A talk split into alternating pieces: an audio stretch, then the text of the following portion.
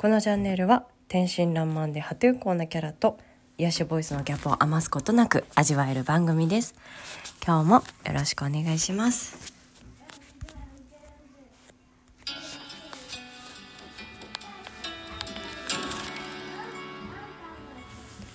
はい。連休2日目ですね。昨日はタカさんとのコラボライブに来ていただいてありがとうございました。アーカイブ聞いていただいた方もありがとうございます。昨日ね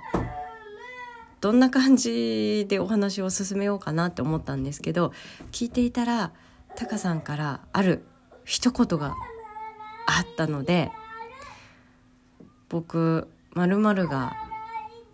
ないんですっていう一言があったので急遽 私とってもそこに引っかかったのでというかそのうんその一言がある前からすごく感じ取っていたので急遽カウンセリングになってしまいました。カウンセリングになりましたね。すごい楽しかったです。聞いていただいた方もねコメントで「そんなことない」低く見積もりすぎだっていうような一言がありましたね。で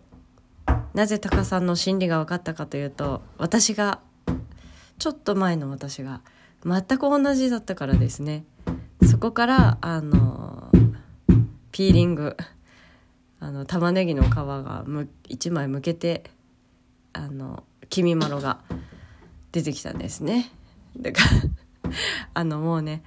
黄身まろでいいと私は思ってるていうかき それ君まろに失礼なんだけど。まあ君まろ面白いんでね。あの私それでいいかって思ってます。前は私ななんだろう。面白いって言われるのも嫌だったんですよね。えっ、ー、となんかバカにされてるように感じていたり振り返るとね。面白いってなんかこう小学校の時に自分だけ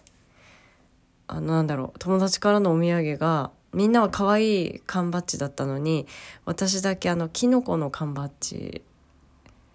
キノコの変なキャラクターの缶バッジだったんですね。なんかそういうのとかがなんかこうちょっと見下されているような感覚が思い込んでたんですね。なので面白いって言われることにも抵抗があったし。変だって言われる変わってるって言われることに対してもすごく抵抗がありましたね。あの昨日お話しした通り母が「あんたってほんと変わってるわ」ってため息をいつもついてたので何が変わってるのかまず分からなかったし変わっていたらいけないんだダメなんだっていうふうに思っていたのでなるべく普通に普通にしようと思っていました。でいつの間にかこう何かで一番取れない自分は凡人だと思い込んでいました。みんなみたいに何かできることがないというか突出したものがない。だからお仕事もずっと同じものを続けて極めていくしかない。職人気質だと思うんですけどそうやってねずっとコールセンターも16年17年 やってきました。だけど全然蓋を開けてみたら全然あの凡人じゃなかった なかったんですね。あの誰に聞いてもぶっ飛んでるって言われるしそういうねうんとちょっとギャグ漫画が好きな人とかちょっとぶっ飛んだキャラクターが好きな人が私の周りにはすごくいますリアルな友達もそうなんか なんかやっぱぶっ飛んでるんだなって凡人じゃない凡人に収まろうとしていたんですね。でなんかこう数秘術とかいろんな、えーと、インド先生術とかなんかこういろんな占いをされてもそうなんだけどやうんあの普通じゃない普通じゃないというかあの宇宙人だからそれはあの地球人のお母さんからはあの理解できない 理解できない変わってておかしいって思われて当たり前だと。あスピリチュアルな言い方したらスターシードなんですかね。スターシードでしょってたまに言われますけど自分でもそうかなって思い 思います。そうだろうなって思いますね。そうです。スターシード。そう。多分そうだろうなって思いますね。だからそれもねちゃんとやらなくちゃとか思ってた時はもう邪魔なんですよその個性が。あ変なところが。変人ってなんかこういいイメージがなくてそれをすごく隠そうとしてましたが、まあ、やっぱり出ちゃうんですよね。あそれで変わってるわってしょっちゅう言われるし。うん。だけど自分本人としてはこれもね心のお勉強で分かったんですけどあの変わってるって言われることが嬉しかったんですね本当は。っていうことに気がついてだけどそれを言われてしまったらまたお母さんにため息つかれて嫌われちゃうんじゃないかって思っていたからその一生懸命あまた変な例えが頭に出てきましたがちょっと卑猥なので控え 控えます なんだろうねなんだろう。まあ例えるんだったらえーと、自分の形は三角なのに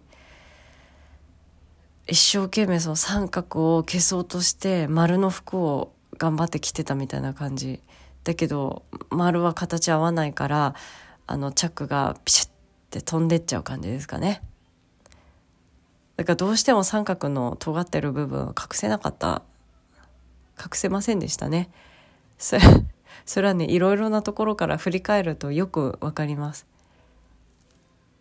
すごく頭のいい弟も酔っ払った時に言ってましたけど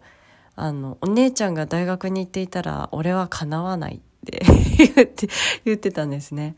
あうん？どういうことだろうと思ったんですけど。そうなんだ。それぐらいなのかと思って。そういうことですね多分一番本当に親戚の中でも本当にねあの破天荒と言われあの年の近いいとこからもあの、あんたから電話が来ると、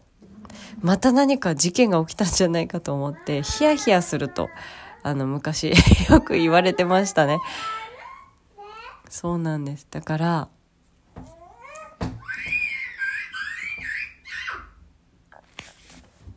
というわけで邪魔が入りましたが。なのであの私は私の君まろを大切にしていきたいと思います。というかこれしかないこれしかないんです自分のあの切り札が。切り札というか特徴が。そうです。あのインド先生術でもあの言われました。あの王様がわざわざこうえーと、町の人たちのところに降りてきて戦ってるようなものって言われてだからそのままの力を出せば王様なのにって 言われました。考え方本当は王様に近いかもしれないですね。あ一番を取りたがるところとか少しそれマシになってきましたけどなんだろう。舐められるのが苦手とか。なんかとにかくそういうそういうのもありますね。ま舐められててもいいやとかおとなしくしてようと思ったらあこれはちょっとねまたおい おいおいおい話しますがちょっとねあの会社でねあの事件が勃発したのでね というわけで 今日もお聴きいただきありがとうございました。そしたらね。